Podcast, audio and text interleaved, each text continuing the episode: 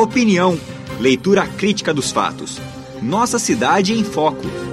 Um espaço reservado para você exercer sua cidadania. Espaço Público. Um encontro marcado com quem se destaca na nossa região. Ideias, projetos, políticas administrativas, direitos e deveres. Tudo de maneira clara e objetiva. Espaço Público.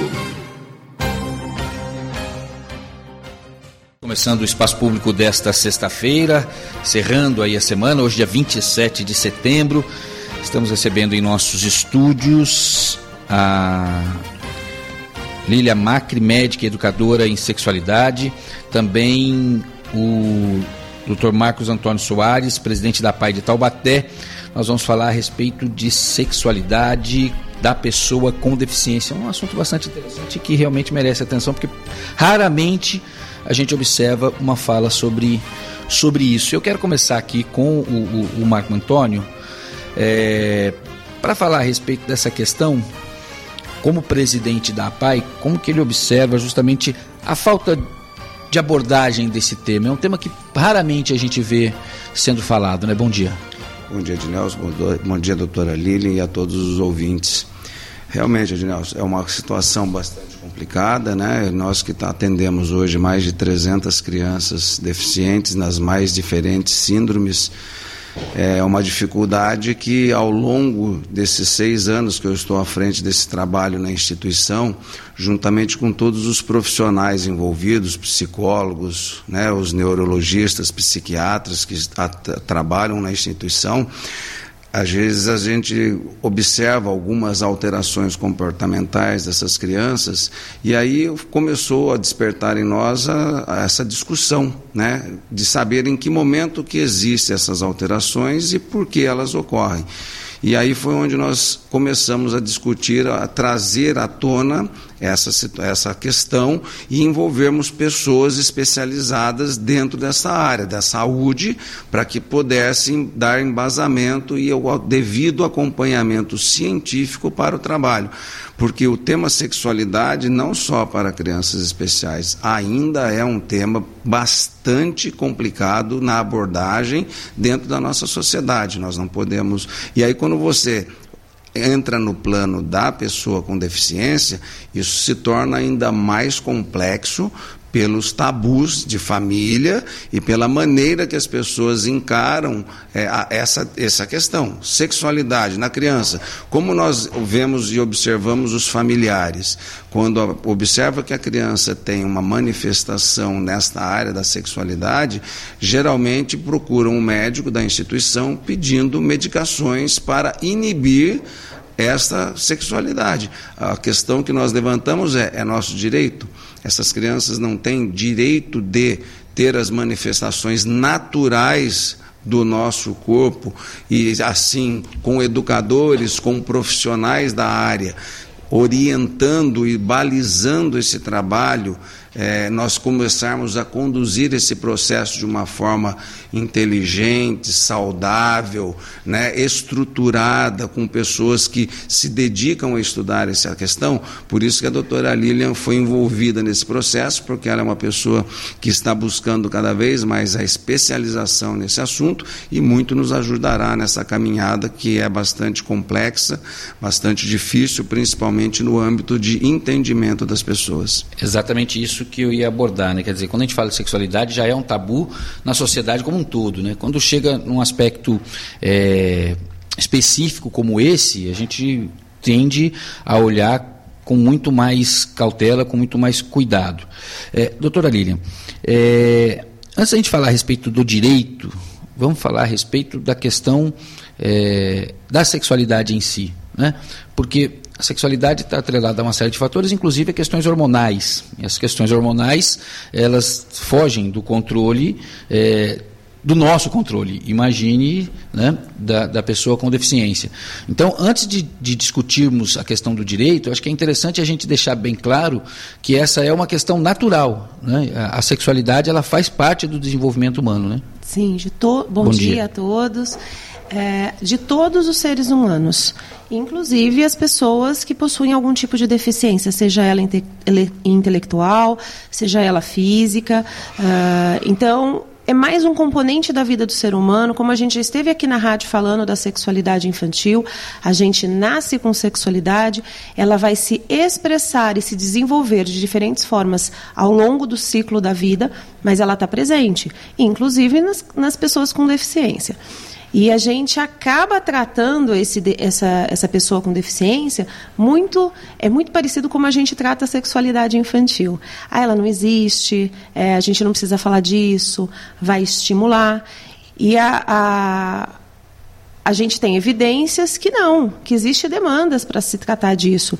Até eh, a, gente, a gente vê em trabalhos científicos, mulheres deficientes estão sujeitas três vezes mais do que mulheres sem deficiência ao abuso sexual, exatamente porque é um assunto que não é falado. Então, é, eles, inclusive, são muito mais vulneráveis pela falta de informação. A gente tem que lembrar com certeza, porque daí o ouvinte vai falar, mas como assim vai ser feito igual para todo mundo? A gente, dentro da PAI, tem uma equipe multidisciplinar, toda a equipe está sensibilizada para o projeto, porque quando a gente fala de deficiência, a gente fala de vários níveis de deficiência. Dentro da PAI, é, a gente tem vários níveis é, de entendimento para a questão do consentimento, é, para a questão de entendimento do próprio corpo. Então, acaba sendo um trabalho mais individualizado, sim, com certeza, porque a gente é, precisa entender que existem essas diferenças. Mas eles têm tanto direito quanto todo cidadão que entra, que está andando na rua, a viver a sua sexualidade de forma adequada. E quando eu falo adequada, é receber informação ética baseada em valores éticos para a gente poder é, conseguir que esse indivíduo se desenvolva o máximo possível na sua integralidade, que é isso, isso é inclusão. Certo. É, doutor Marco Antônio, é, a questão passa diretamente pela participação, presença e envolvimento dos pais. Né? E a gente sabe que, assim, naturalmente, né, é, na sociedade como um todo, a, a, própria doutora já falou, tocou levemente a respeito disso, os pais já têm dificuldade é, em lidar com a sexualidade dos filhos. Né? É, as mães com os meninos, os pais muitas vezes com as meninas. A gente acaba vendo essa, essa divisão, tipo assim, ó, isso aí é problema com a sua mãe, isso aí é problema com o seu pai. É, e no caso da pessoa com deficiência, é, eu acho que a gente também não pode, a gente tem que tomar muito cuidado, a gente não pode crucificar os pais, Sim. porque na verdade, por parte dos pais, o que existe é uma grande preocupação né? Se já existe uma preocupação natural, né, nesses casos específicos, a gente percebe que a questão é de uma grande preocupação. Como que é feito o trabalho de conscientização para os pais? Né? Como que é a abordagem em relação aos pais? Antes da gente entrar na questão do direito, vamos Sim. entrar na, primeiro nessa questão do entendimento, da compreensão, da percepção, da sensibilidade de todo, todo ponto. Ah, ótimo. Nelson, o que, que acontece? Esse é um tema que nós começamos a trabalhar o ano passado na instituição, porque, veja, a, a Paz de Taubaté tem uma particularidade em relação a qualquer outra instituição no Brasil, principalmente as APAES. Nós temos lá uma residência, né, duas residências, masculina e feminina. Então, não só nós temos os alunos de frequência do período diurno, né, mas nós temos os residentes. Uma residência com sete meninos e uma outra residência com oito meninas. Então, onde nós podemos, durante 24 horas do dia, acompanhar essa questão da sexualidade.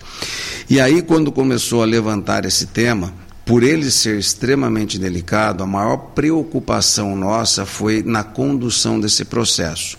E sabendo do tabu existente na sociedade, nós ainda nós estamos envolvendo profissionais. A doutora Lília, que é uma médica especializada nesta área, o Vinícius, que é o nosso psicólogo da instituição, o Sérgio, que é o psiquiatra da instituição e conhece todos esses casos.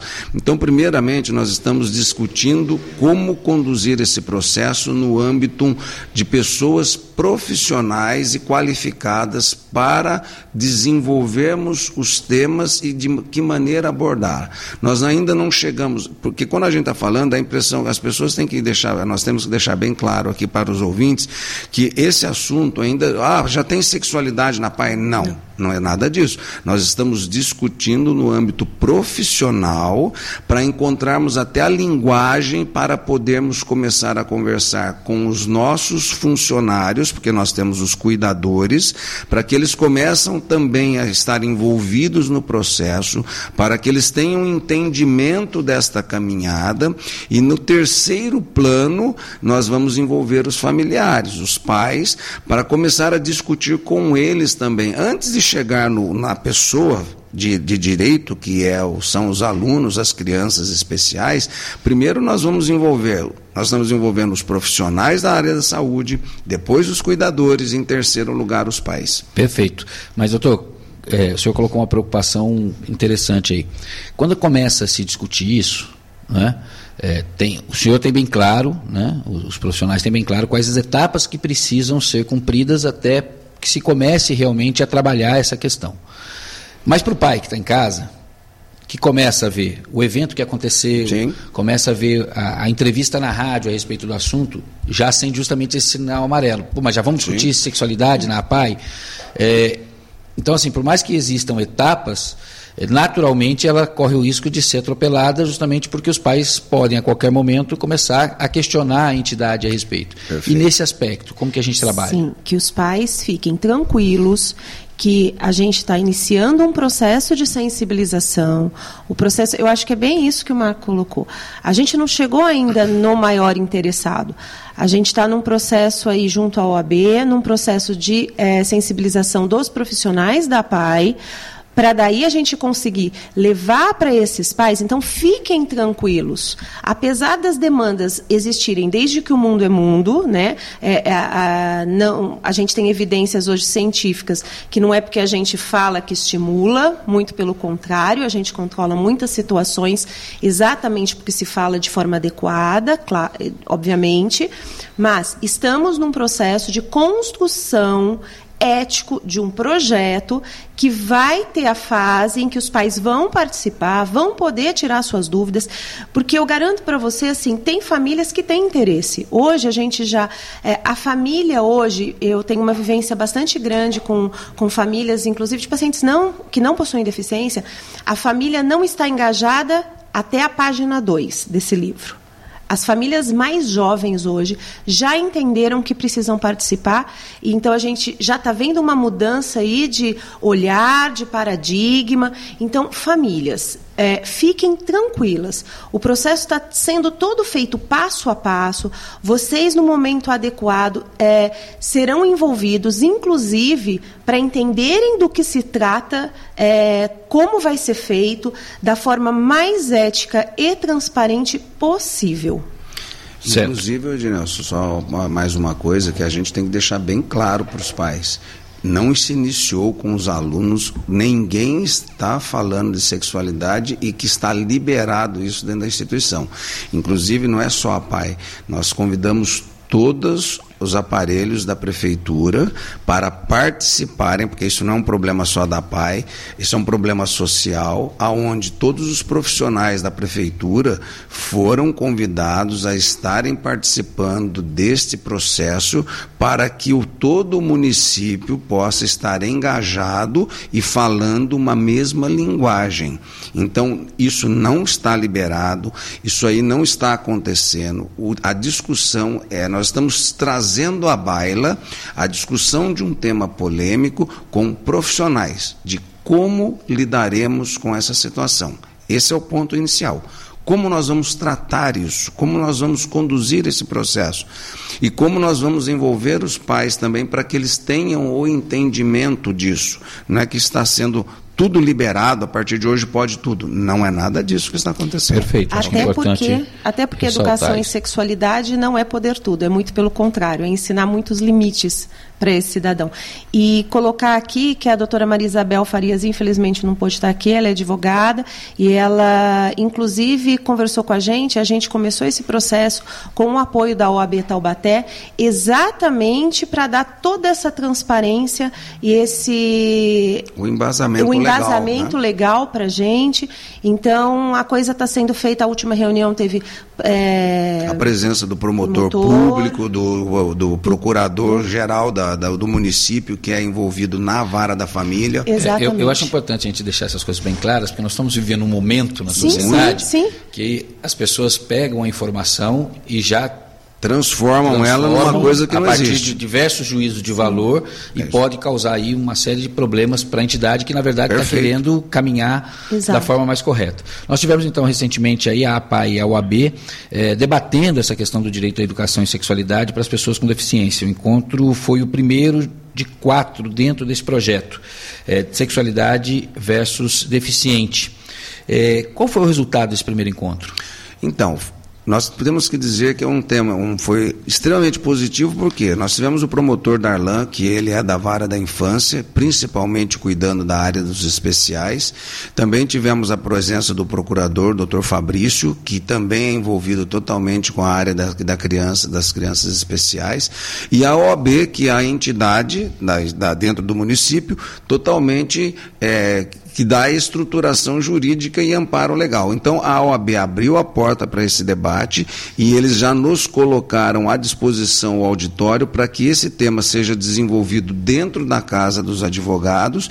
Na próxima é, no próximo encontro vai ter a participação do Dr. Jorge Luiz, que é o juiz de, da vara da família aqui em Taubaté. Então vejam a nossa preocupação no aspecto de nós estarmos trazendo pessoas da área jurídica para dar amparo legal para que não seja nada feito à, à mercê assim, do, do, meu bel prazer ou do bel prazer da doutora Lília ou de qualquer pessoa. Nós estamos envolvendo todos os aparelhos que têm interesse. Então, o primeiro encontro nós podemos dizer que ele foi bastante é, interessante por ser o primeiro, nós tivemos praticamente umas 50 50 pessoas envolvidas, né? inclusive as pessoas dos, dos órgãos do Ministério Público. Então, eu acho que foi extremamente é, importante, válido e um, para um início de um trabalho num tema extremamente é, polêmico, eu acho que nós iniciamos bem essa caminhada e deixamos aqui o convite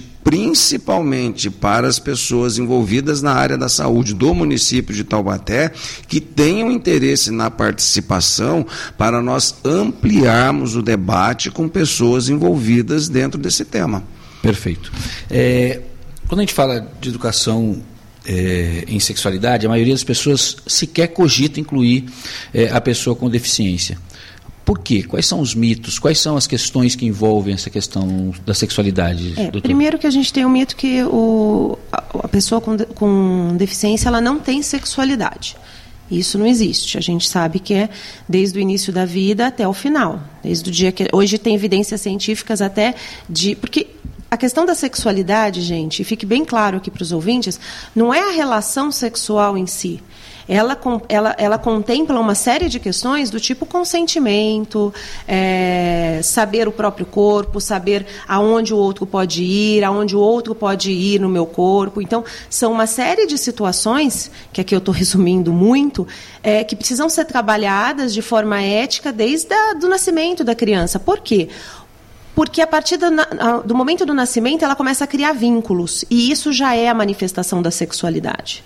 Então, como ela vai criar esses vínculos, como ela vai se desenvolver, como ela vai se relacionar com o próprio corpo, como na fase da masturbação ela vai, ela vai conseguir é, ter essa atividade de forma tranquila, de forma saudável, e daí a gente vai é, fase da adolescência, é onde as pessoas se preocupam mais. A maioria das pessoas e das famílias, elas acham que a sexualidade só aparece na adolescência. É que lá aparece o que às vezes incomoda, o que incomoda, né? É, mas não, isso é uma construção desde a infância. Então, e a gente tem hoje evidências científicas que é, quanto mais cedo, melhor.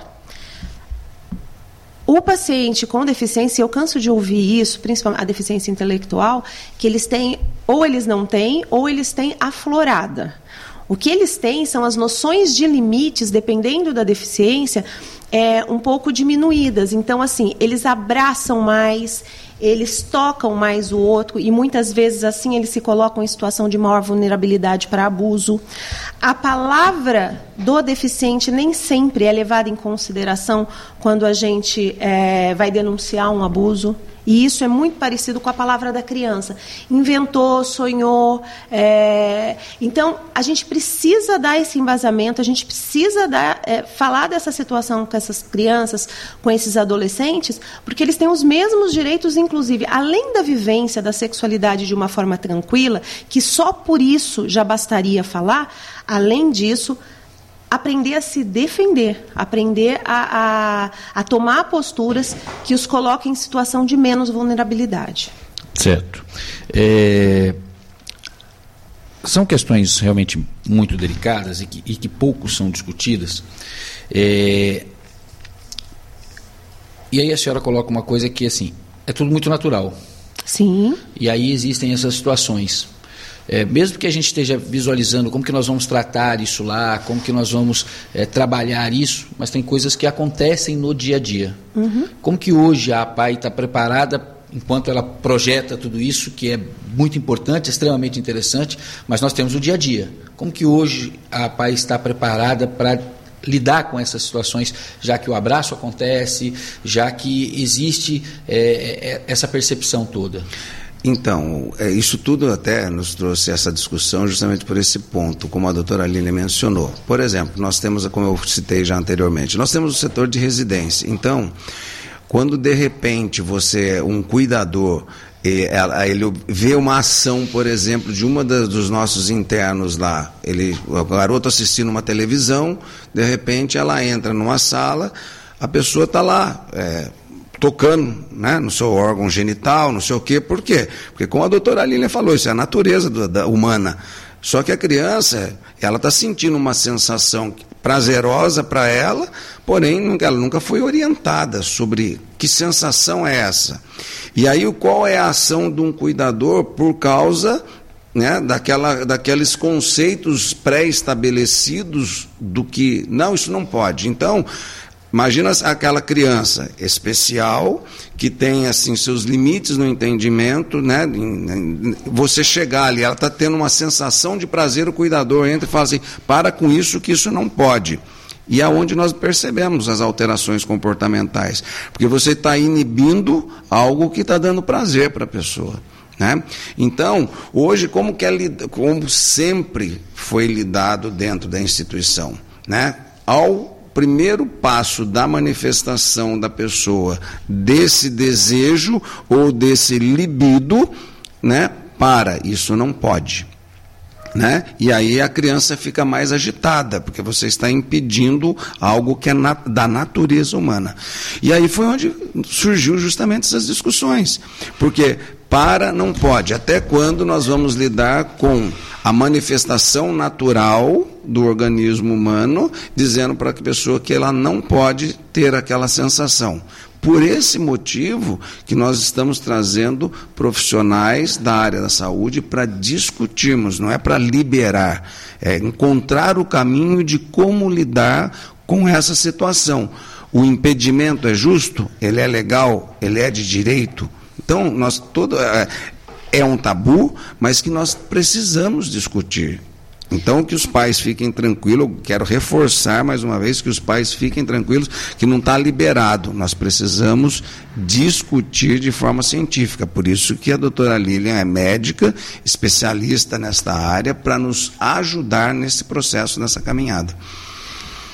É, a gente já tem, na verdade, através de, de as questões dentro da educação, que todos os indivíduos já teriam direito. Tá? O Brasil é signatário de vários acordos internacionais a respeito de educação e sexualidade, feita de forma adequada, embasado em, em projetos é, amparados pela Unesco, pela Organização Mundial de Saúde, mas a gente entende que exatamente esse caminho é, é, muito interessante, é muito bacana, até para a gente é, trazer o maior número possível de, de, pessoas a entenderem o que, o que quer dizer educação e sexualidade. Não é erotizar a criança. Então, a gente está fazendo todo esse projeto, todo esse caminho, exatamente para trazer as pessoas, as famílias, é, os profissionais a repensarem tudo isso. Mas nós é que um, no uma momento- coisa é a gente ter lei é, que ampare. A gente precisa mudar esses paradigmas para a Tá, coisa ser mas nós eficiente. estamos no momento onde, naturalmente, no dia a dia, fora desse aspecto que envolve o deficiente, essas questões já geram muita polêmica e muita discussão, muita controvérsia, muitos posicionamentos antagônicos. É, isso não preocupa vocês? Preocupa. Muito, Muito. Principalmente enquanto instituição, viu, doutora? Sim, Principalmente é, enquanto instituição. Enquanto instituição, é, mas existe também. Ednelson, eu acho que toda situação, e eu já falei isso na rádio aqui numa, numa entrevista, eu acho que toda questão é, dessa que você está falando tem os seus dois lados. Tá? É, eu nunca vi se falar tanto nesse assunto e muita gente, inclusive, se colocar a favor da educação em sexualidade. Então a gente acha, e eu trabalho muito com redes sociais, Estou muito envolvida nesse meio, acabei de voltar de um congresso de, de sexualidade.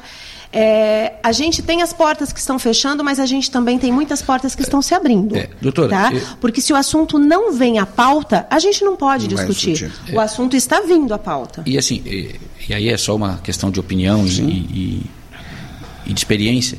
É, eu tive aula é, de, não vou dizer educação sexual, porque eu acho que isso não se falava na época, mas aos 10 anos de idade, ou seja, nós estamos falando de 30 anos. Sim. Né?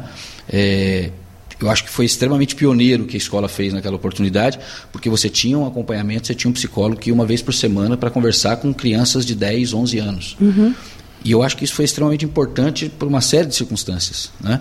E hoje, se a gente fala isso, a gente observa aí posições favoráveis e, e contrárias, respeitando a todas essas eh, posições. É só uma questão de, de vivência particular. Eu acho que foi extremamente válido, extremamente interessante. Então, assim, é um assunto que merece discussão. Infelizmente, o nosso tempo é curto.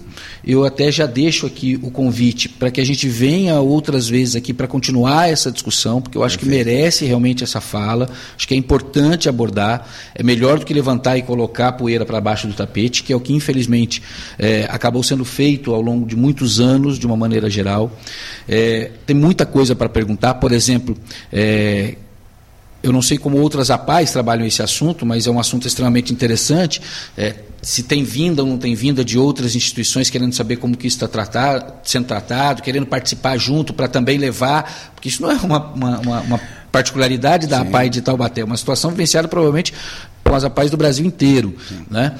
É, vão ter outros encontros, como que as pessoas fazem para participar, é, quem pode participar. Eu acho que tudo isso a gente ainda precisa discutir, o tempo é curto. Legal. Então, eu, só para encerrar, só essa partezinha que eu preciso mesmo. Quais são os próximos encontros e quem pode participar? Então, deixou o canal aberto da APAI, que é o 3620 9028, que as pessoas liguem, porque nós já temos quatro agendamentos na OAB das próximos encontros. Só rapidamente, é, é, adianta- esse é um tema que é levantado pela PAI de Taubaté. Nós resolvemos levantar essa bandeira juntamente com o órgão público e assim. Para você ver, no primeiro encontro, nós tivemos mais de 15 profissionais da prefeitura, psicólogos que atendem nos CAPs da vida aqui de Taubaté, e eles adoraram o tema porque eles não sabem como lidar com o tema. Então veja que não- a gente não precisa nem sair de Taubaté. Se a gente É um só assunto é um assunto que o problema delicado. está dentro do Ao nosso município. que ele é muito interessante, ele é muito delicado. Muito. Por isso que é importante, como nós estamos em Taubaté e essa bandeira foi nossa, o vale inteiro está aberto para participar, todas as cidades, porque esse é um problema social, mas principalmente os munícipes de Taubaté, os profissionais da área de saúde de Taubaté, eu gostaria de sensibilizá-los da importância do tema e da participação, mesmo que eles sejam contraditórios na questão da abordagem e daquilo que vai ser discutido, mas o contraditório é importante para o engrandecimento do debate. Senão fica a- a- uma única linha de, de conduta dizendo que essa é a certa. Nós não queremos, nós não estamos dizendo que a nossa conduta é a certa, nós queremos opositores para nos instigar ainda mais ao debate. Então fica aberto o convite, liguem na PAI, vejam as datas datas, o horário, tudo. Todos os encontros serão na OAB, na 4 de março, e as datas já estão estipuladas com os horários. Então, todos os interessados liguem na PAI, se informem dessas datas, dos debates dos próximos temas e serão muito bem-vindos. O auditório tem lugar para 200 pessoas, então tem bastante espaço para muita gente participar. A gente gostaria que estivesse cheio, né? Exatamente por isso. Nós estamos na época é, de pós-verdade, de fake news, então nada mais saudável que a gente sente, traga as dúvidas e a gente vai ter um grande prazer em responder e é, só discutindo, só conversando, só falando sobre o assunto é que a gente vai poder trazer luz e poder é, fazer com que, primeiro, seja feita de forma correta, que é o que é o que é o mais interessante. Então aos ouvintes. Apareçam. Não concordo. Apareça lá para conversar. Apareça para tirar sua dúvida. Esse é o mais importante. Perfeito. Obrigado pela participação. Obrigado. Bom dia a todos.